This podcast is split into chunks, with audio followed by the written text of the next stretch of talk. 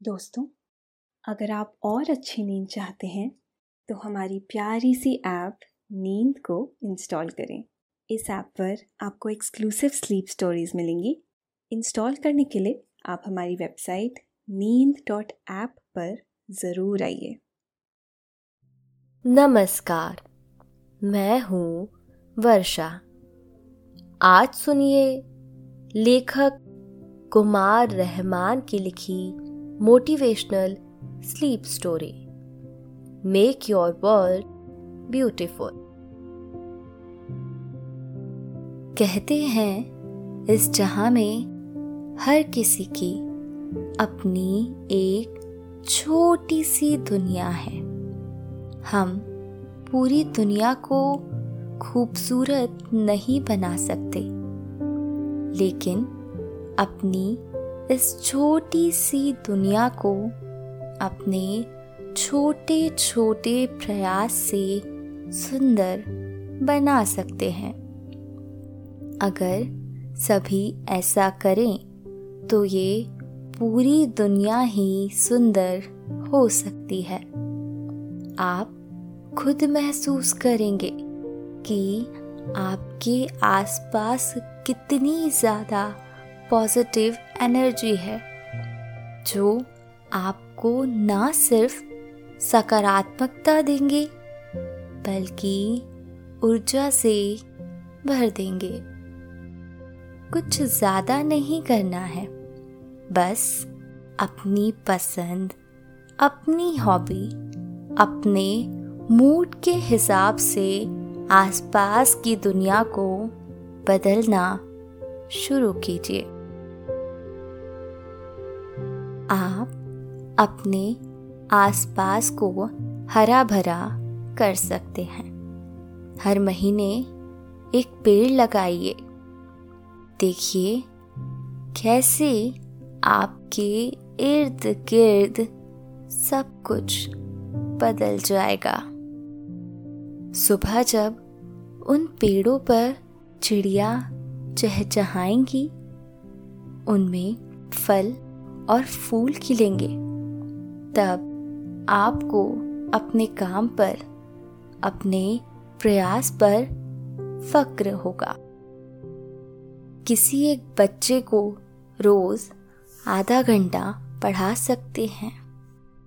किसी ज़रूरतमंद परिवार को कुछ पैसे देकर उनके जीवन को सरल बना सकते हैं। किसी स्टूडेंट्स को किताबें डोनेट कर सकते हैं। किसी भूखे को खाना खिला सकते हैं। किसी लड़की की शादी में मदद कर सकते हैं। किसी के अंधेरे घर को रोशन करने के लिए सोलर लाइट लगवा सकते हैं। किसी ज़रूरतमंद को दवा भी दिला सकते हैं। इस तरह के बहुत सारे छोटे छोटे काम हैं, जो उनकी नहीं, बल्कि आपकी ज़िंदगी को रोशनी से भर देंगे। क्योंकि ये आपको अंदर से खुश रखेंगे। ये आंतरिक खुशी ही हमारी आत्मा के लिए, हमारी सोल के लिए एनर्जी का काम करती हैं। कोशिश कीजिए कि ज़िंदगी में नफरत की जगह उदारता और सहिष्णुता लाएँ। ये आपको ज़्यादा सुकून देगा। हम ऐसी और बहुत सारी बातों पर चर्चा करेंगे। कुछ किस्से, कहानी भी सुनाएँगे। लेकिन पहले आप अपने आसपास की सारी लाइट्स ऑफ़ कर ले और आराम से लेट जाएँ। अपनी आँखें धीरे धीरे से बंद कर लीजिए। अब थोड़ा सा अपने शरीर को आराम दीजिए। थोड़ा और आराम। अपने शरीर को बिल्कुल ढीला छोड़ दीजिए। कोई टेंशन नहीं, कोई तनाव नहीं। अपने दिमाग में चल रहे सभी विचारों को, चिंताओं को त्याग दे। एक शांति सी महसूस करें। सब नेगेटिव सब पॉजिटिव विचारों को धीरे धीरे निकाल दें हाथों को सीधा करके अपनी कमर के साइड में रख लीजिए। अपनी सांस पर ध्यान लगाएँ। इसको धीमे या तेज नहीं करना है। बस ध्यान देना है कि कैसे वो आपके नाक, गले में होते हुए फेफड़ों में आ रही है और आपके फेफड़े फूल रहे हैं? और कैसे वो आपके फेफड़ों से वापस गले और नाक के माध्यम से वापस निकल रही है और आपके फेफड़े थोड़े सिकुड़ रहे हैं? मन शांत, एकदम शांत होता जा रहा है। आप बहुत अच्छा महसूस कर रहे हैं। खुद को काफ़ी हल्का फील कर रहे हैं। सब तरफ़ शांति ही शांति है। सुकून है। खामोशी है। दशरथ माझी एक साधारण सा, आम सा आदमी। एक दिन पत्नी उनके लिए खाना ले जा रही थी। पहाड़ से पैर फिसला। शहर के अस्पताल का रास्ता काफ़ी घुमावदार और लंबा था। वक्त ज़्यादा लगा। मांझी हार गए। लेकिन उन्होंने अपनी हार को एक ऐसी जीत में बदला, जिसने उस इलाके की पीढ़ियों की ज़िंदगी खूबसूरत बना डाली। मांझी अमर हो गए। पूरी दुनिया ने उन्हें सलाम किया। बस एक प्रयास किया। अपने आसपास की दुनिया को खूबसूरत बनाने का सिर्फ़ फैसला ही नहीं किया, बल्कि उस पर अमल भी किया और नतीजे अविश्वसनीय थे। मज़ाक बनाने वाले, उन्हें पागल कहने वालों के मुँह पर ऐसा ताला पड़ा कि उसकी चाबी ही नहीं थी। उनकी निगाहें झुक गई। और हाथ सलाम करने के लिए उठ गए। बिहार में गया के करीब गहलौर गाँव है। दशरथ मांझी यहीं के थे। आम से युवा, मेहनत पर यकीन करने वाले, खुश रहने वाले, ज़िंदगी को मन से जीने वाले। हार ना मानने वाले, कभी ना थकने वाले युवा थे। दशरथ माझी काफ़ी छोटी उम्र में घर से धनबाद चले गए थे। वहाँ कोयले की खानों में काफ़ी दिनों तक उन्होंने काम किया। उसके बाद वहाँ से लौट आए। लौटने पर फाल्गुनी देवी नाम की एक लड़की से उनकी शादी हो गई। ज़िंदगी खुशियों के साथ गुजर रही थी। सब कुछ मन माफिक था। एक दिन माँ के लिए फाल्गुनी खाना लेकर जा रही थी। तभी एक पहाड़ी दर्रे से उनका पैर फिसल गया। अस्पताल का रास्ता पहाड़ की वजह से काफ़ी घुमावदार था। पचपन किलोमीटर घूमकर शहर जाना होता था। ये पचपन किलोमीटर का रास्ता मांझी के लिए काफ़ी लंबा साबित हुआ। ये उन्नीस की बात है। उन्होंने अपने आस पास की दुनिया को खूबसूरत बनाने का अहम फैसला ले लिया। वह उस ऊँचे पहाड़ के बीच से रास्ता निकालना चाहते थे ताकि ये लंबा सफ़र छोटा और आसान हो सके।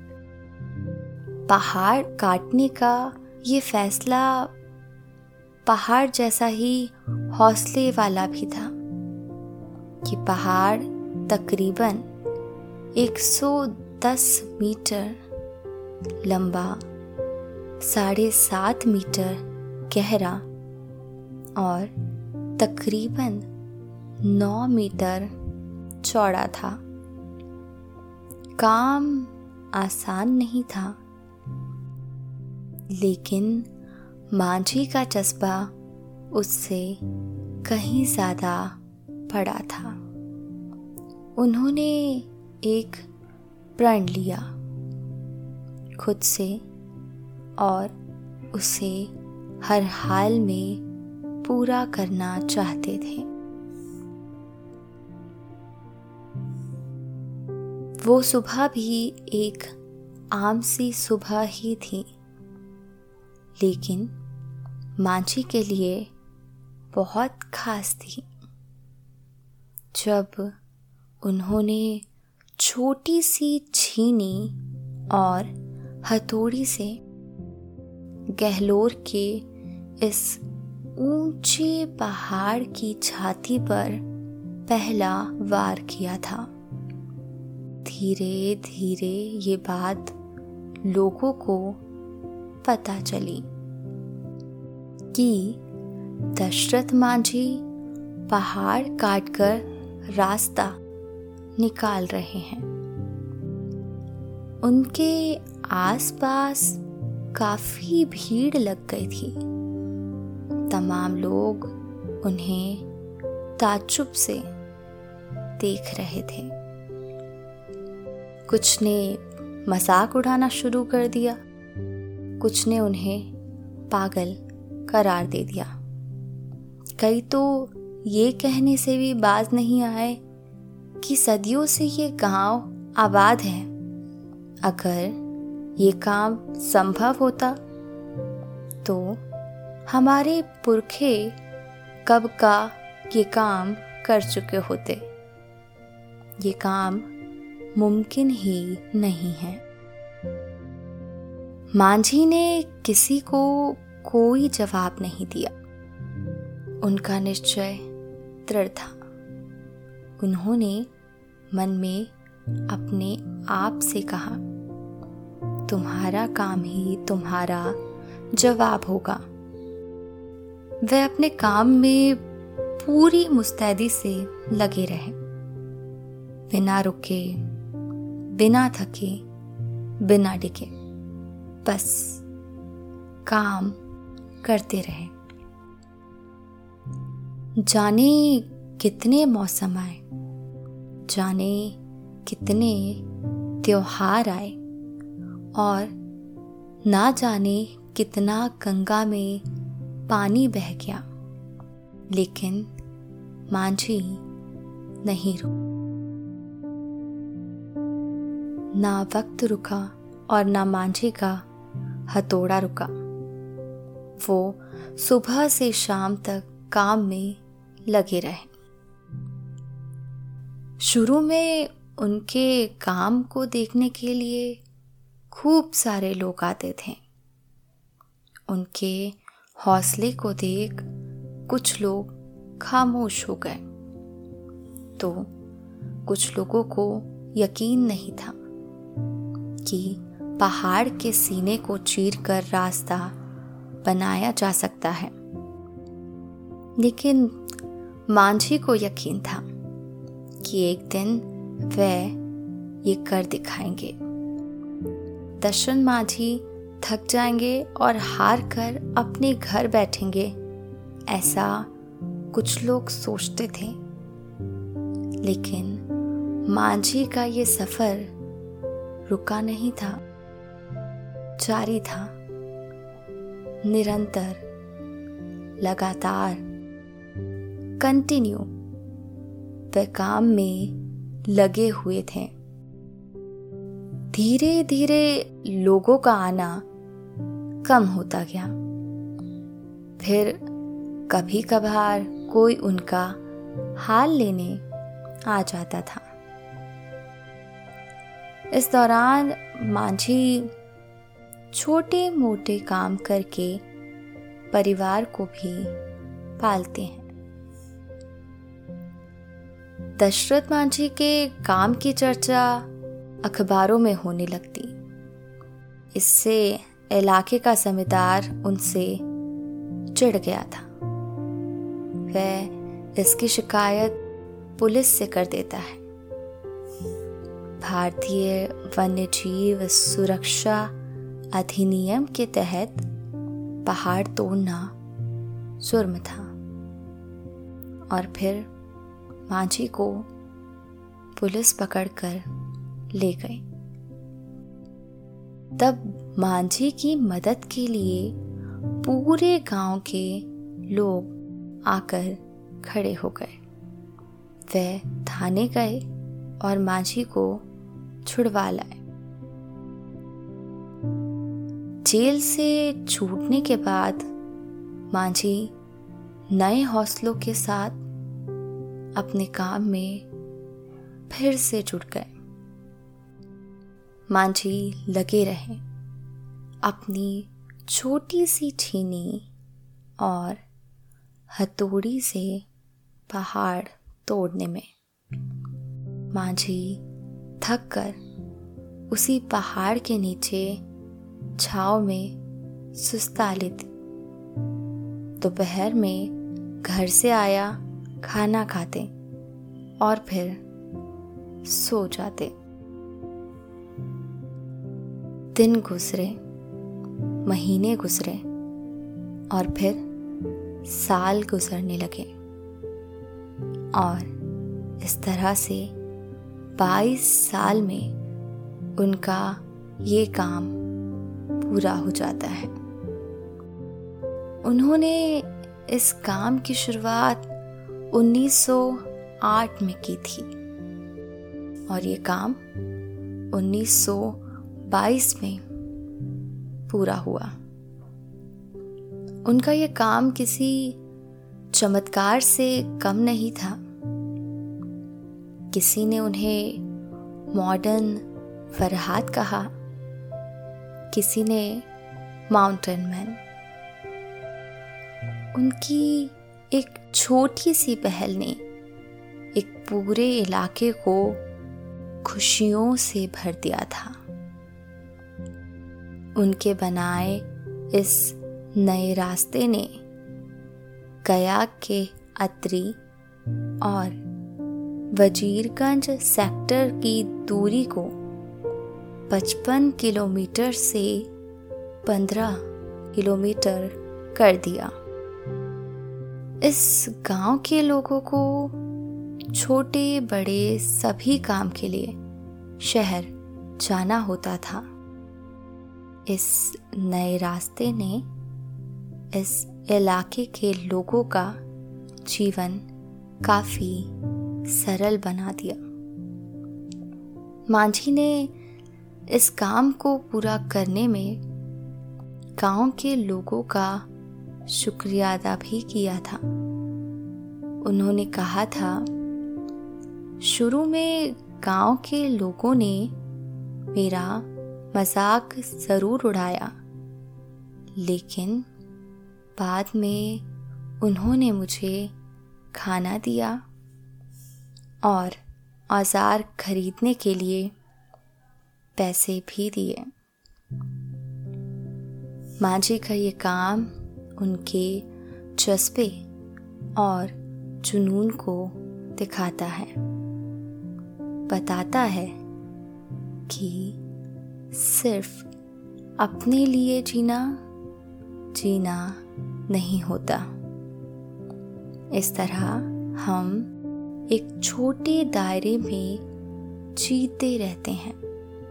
अगर दुनिया बदलनी है, उसे सुंदर बनाना है तो सबसे पहले अपने आसपास की दुनिया को सुंदर बनाना होगा। उसे बदलना होगा।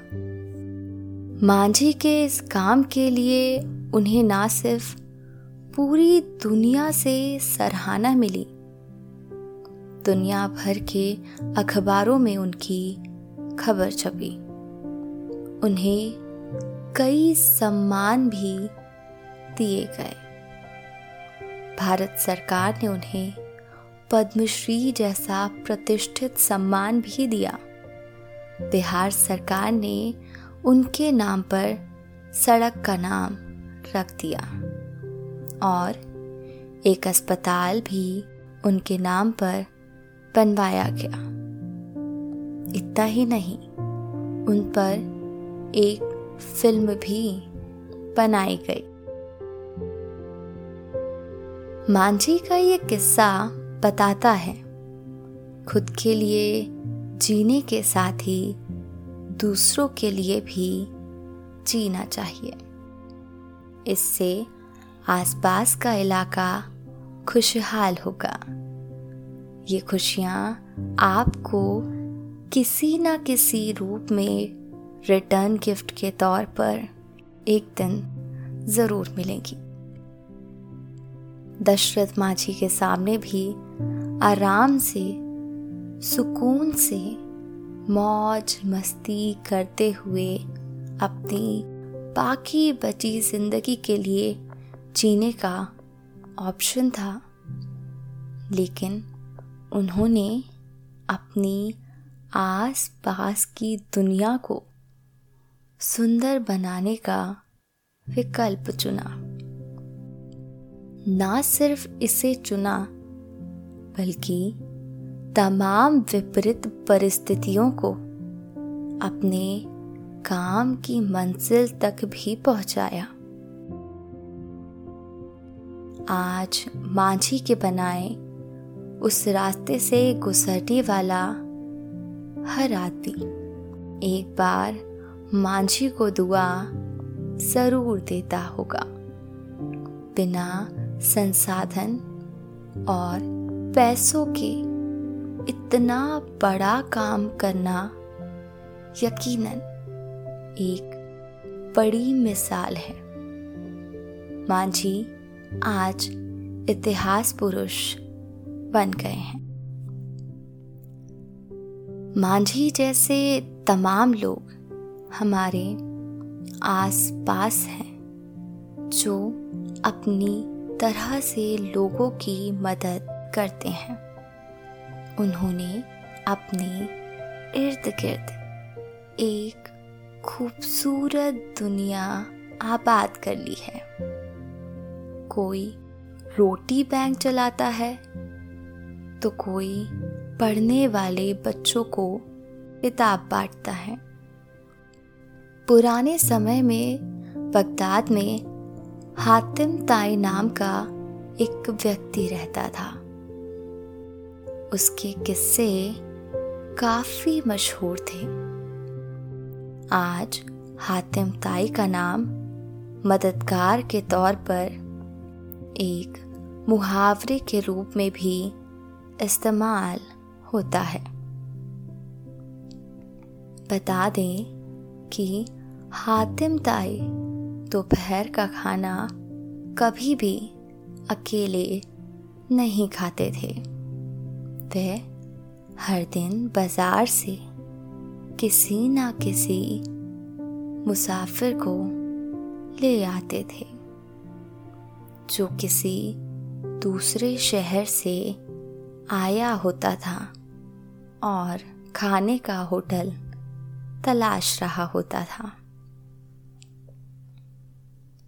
धीरे धीरे हातिम ताई अपने इस अंदाज के लिए पूरे इलाके में मशहूर हो गए।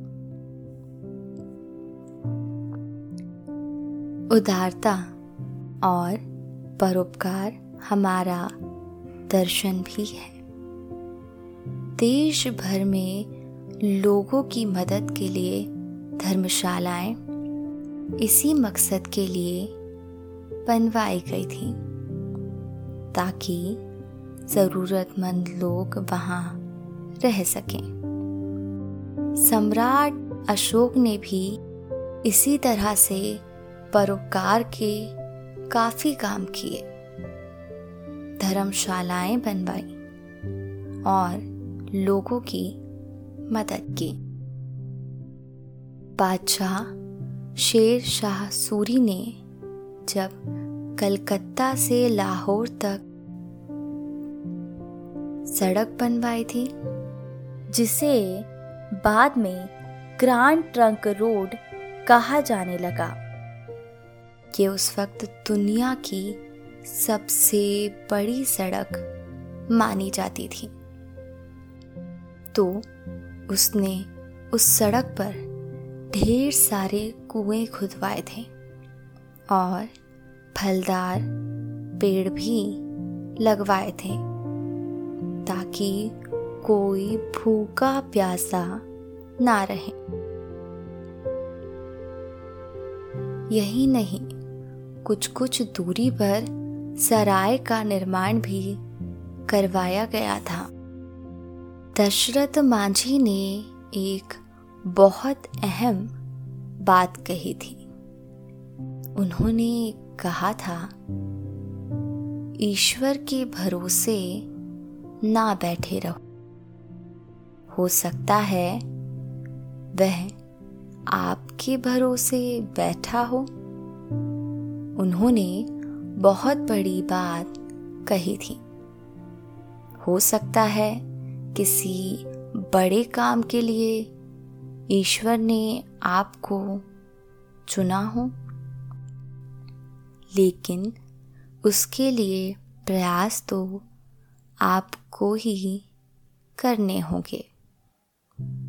इसलिए अपने आस पास की दुनिया को सुंदर बनाइए। तभी ये दुनिया खूबसूरत बनेगी। अब आपके सोने का समय हो रहा है।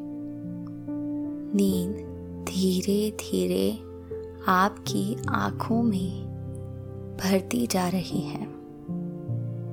आपकी पलकें बोझिल हो रही हैं। आपने अपनी आँखें बंद कर ली है। आप धीरे धीरे नींद की आगोश में समाते जा रहे हैं। समाते जा रहे हैं।